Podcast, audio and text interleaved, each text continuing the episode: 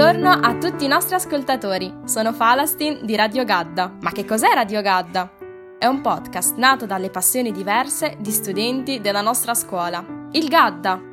In Radio Gadda i nostri interessi confluiscono in numerose rubriche a cui noi abbiamo dato un'identità. In questa puntata parleremo di attualità, film, poesia, sport e musica.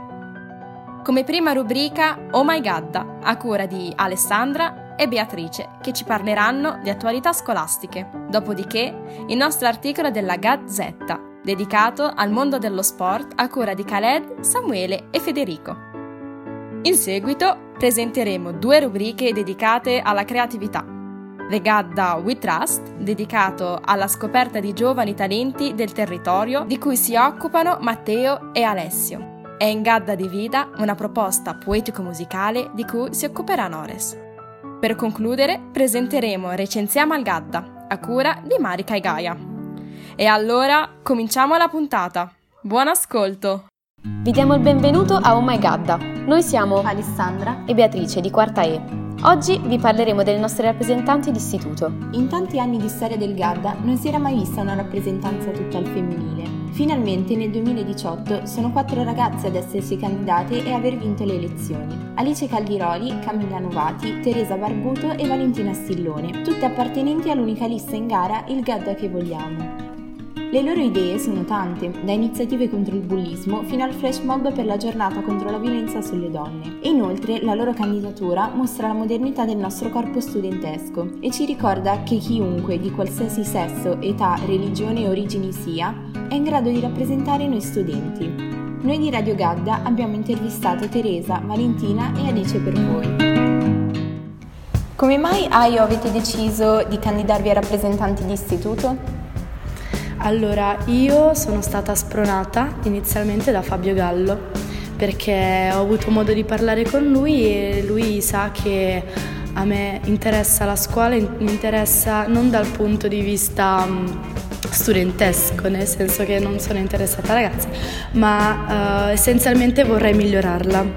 Mi piacerebbe migliorarla ed è per questo che grazie a lui uh, che mi ha spronato, ho deciso appunto di candidarmi per migliorare la scuola, per dare una voce agli studenti, perché nonostante sia di terza um, vorrei migliorarla proprio perché nei, negli anni precedenti ho avuto modo di capire più o meno ciò che andava bene e ciò che non andava bene dal mio punto di vista. Ed è per questo che vorrei, dare, vorrei dire la mia e contribuire ad una scuola migliore da un punto di vista strutturale e qualitativo affinché gli studenti una volta usciti da qui eh, siano pronti ad affrontare l'ambito lavorativo nel migliore dei modi. Credete che la vostra candidatura possa influenzare altre studentesse a farsi avanti e ad essere più coraggiose? Assolutamente sì, più che altro perché negli anni precedenti sono sempre stati diciamo, i ragazzi, i maschi dell'istituto a candidarsi come rappresentanti, invece quest'anno siamo quattro femmine, quindi penso che possa essere una fonte di ispirazione per molte ragazze. Dunque, voi siete quattro ragazze, ma è stata una scelta voluta o casuale? Allora, in realtà c'è da dire che siamo state tutte e quattro spronate da Fabio Gallo e uh, credo che lui diciamo che la decisione è stata un po' lui, nel senso ha scelto lui chi spronare, chi chiamare. Credo sia stato uh, casuale il fatto che appunto siamo quattro ragazze, anche se in realtà inizialmente dovevamo essere una lista formata da quattro ragazze e un ragazzo che poi si è ritirato, quindi io credo sia stata una cosa casuale che però si è rivelata molto positiva perché almeno personalmente ci siamo trovate tutte e quattro molto bene a lavorare con altre ragazze e non con ragazzi che a volte è più difficile capirsi su certi aspetti e punti di vista. Avete già qualche idea per nuove iniziative riguardanti la scuola? Sì, come abbiamo già detto all'inizio dell'anno, dal pentamestre metteremo all'interno dell'istituto quello che è il merchandising, quindi le felpe e tutto il materiale di cancelleria e speriamo che, che venga bene come progetto.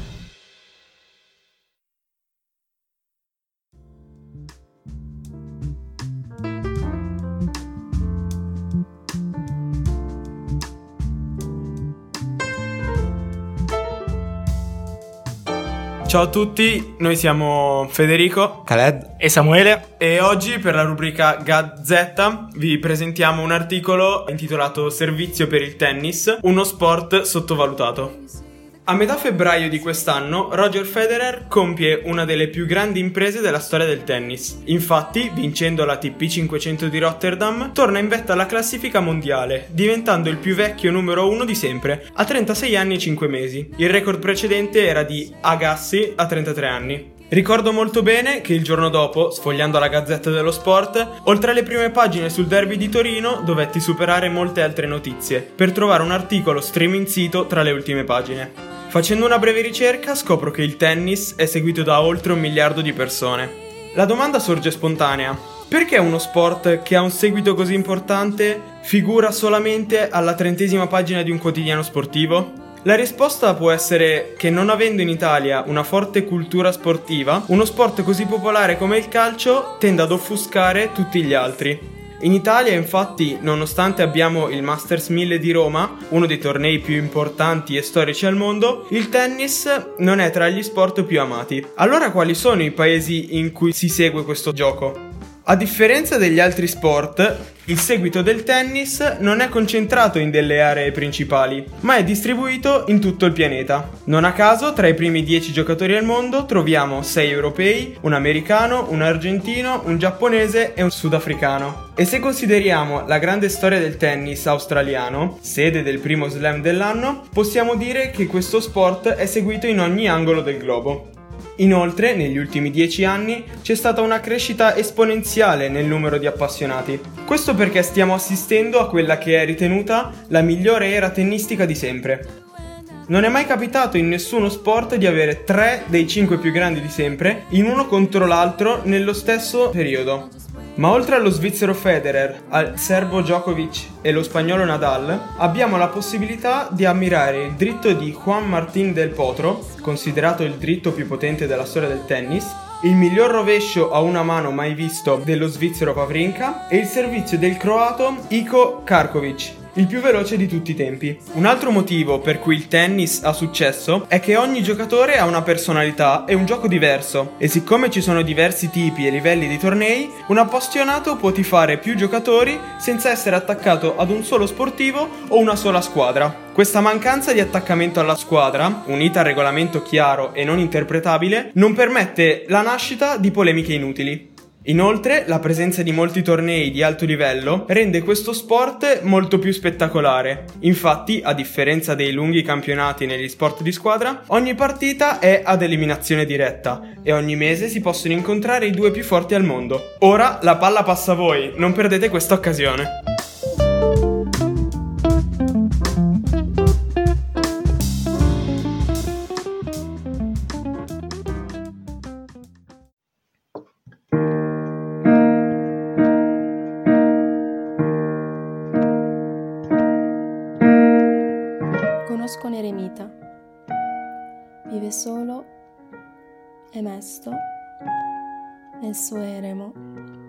Senza tempo.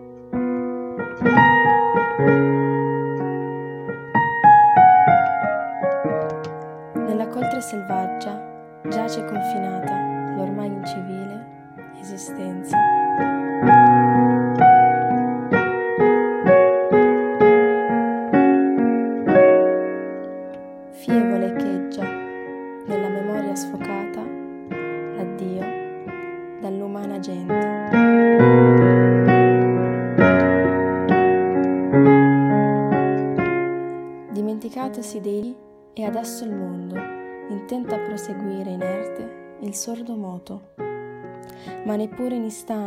Istante scordatesi l'eremita dei nostalgici volti.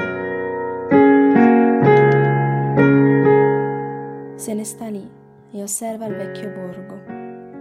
Seppur soffre e si strugga, spazio non lascia in cor suo ad odio oppure invidia.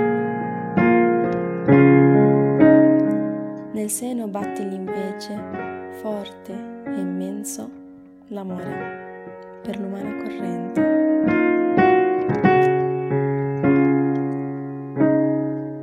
Se ne sta lì, l'eremita, a mirar lo spettacolo. del mattutin andirvieni e dona dall'eremo suo amor ad ogni uomo, con l'intensa preghiera rivolta non a Dio, ma allo stesso amor che lo muove. Nell'ombra agisce il nostro angelo custode. Altro non è di fatti l'ombra che luce timida dietro alle cose. Nell'ombra si confonde, ma ombra non è. Nell'odio si confuta, ma odio non è. L'amore. È solo amore, senza limiti né rimorsi, senza dubbi né pretese. Semplice è il motivo spinge l'eremita ad amare senza meriti e senza respiro solo amando, sa che è vivo.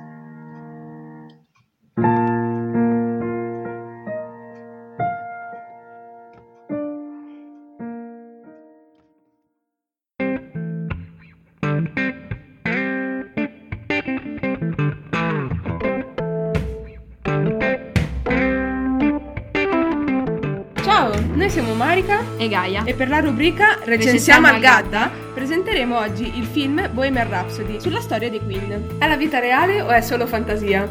Il primo verso della canzone Bohemian Rhapsody è proprio questo e rispecchia pienamente quello che è il film sui Queen. Il regista è Brian Singer, licenziato successivamente per le sue continue assenze dal set. Al posto poi è intervenuto Dexter Fletcher, non inserito nei titoli di coda. Il film concentra la propria attenzione su un arco temporale lungo 15 anni, partendo dagli inizi della band nei primi anni 70 fino alla memorabile esibizione del 13 luglio 1985 a Wembley per il Live Aid. La storia si apre con Freddie Mercury, il futuro cantante della band, da sempre innamorato della musica, impiegato all'aeroporto di Heathrow. Freddie entra nella band già esistente Smile, composta dallo studente di astrofisica Brian May alla chitarra e dallo studente di odontoiatria Roger Taylor alla batteria. Il film mostra quindi la loro prima esibizione in un pub londinese, dove al basso troviamo lo studente di ingegneria meccanica John Deacon. Di seguito l'uscita del primo disco, i numerosi concerti e la fama mondiale. Senza mai cedere nel volgare, Singer non si rifiuta di raccontare anche il Mercury privato, ma senza esagerare troppo. Per descrivere festini e trasgressione, il regista usa una casa in disordine, bicchieri gettati ovunque e polvere bianca sui tavolini. Così come per raccontare i rapporti con la stampa, basta un'unica conferenza, da cui si deduce il desiderio, da parte del cantante, di una privacy difficile da preservare quando si vive una vita come la sua. Oltre all'eccellente interpretazione di Rami Malek, i panni di Freddy, vanno anche lodati gli altri attori, come William Lee, che interpreta il chitarrista Brian May, il batterista Roger Taylor, interpretato da Ben Hardy, Joseph Mazzello, che interpreta il bassista John Deacon, e Lucy Boynton, che interpreta Mary Austin, definita da Freddy l'amore della sua vita.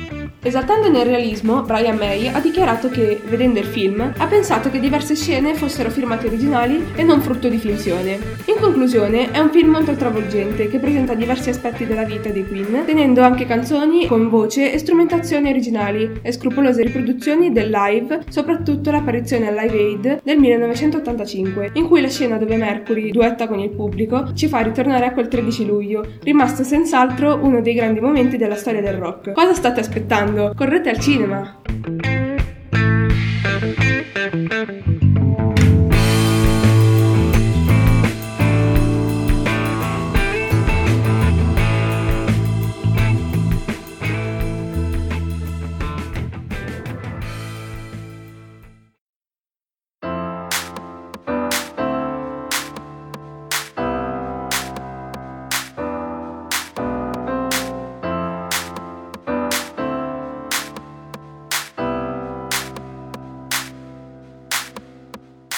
È il momento di In Gadda We Trust, la rubrica dedicata ai talenti musicali della nostra scuola. Oggi è qui con noi Alessio Panetti di Terza E, che ci parlerà del suo gruppo Blues Comet Band. Ciao Alessio. Ciao. Come è nato il progetto e come vi siete conosciuti? Allora, il progetto esiste da una decina d'anni circa ed è sempre stato, diciamo, a condizione familiare, nel senso che fino all'anno scorso metà del gruppo era composto da fratelli che un giorno hanno deciso di cominciare a suonare insieme, hanno deciso poi di prendere un maestro, un loro amico che li seguisse e da lì è nato tutto, si sono aggiunti elementi, si sono cambiati i generi e siamo arrivati ad oggi. E a proposito, che genere di musica fate? Facciamo tutto ciò che va dal jazz di Duke Ellington al rock di Santana. Ok, da che elementi si compone il gruppo? Il gruppo si compone di una piccola sezione fiati che comprende un clarinetto, un sax, un trombone e una tromba, che si tratta del nostro maestro, e ha anche una sezione ritmica composta da chitarra, basso, batteria e pianoforte. Perfetto, e tu invece che strumento suoni e da quanto? In questo gruppo io suono la chitarra, la suono da 4 anni ormai, ma suono anche basso e batteria. Va bene, e so che oggi ci hai portato un assaggio musicale di quello che fate. Ti va di parlarcene? Certo, si tratta del brano dei Beatles, dei Tripper, riarrangiato per organico strumentale dal nostro maestro precedente. Spero che vi piaccia e buon ascolto. Grazie.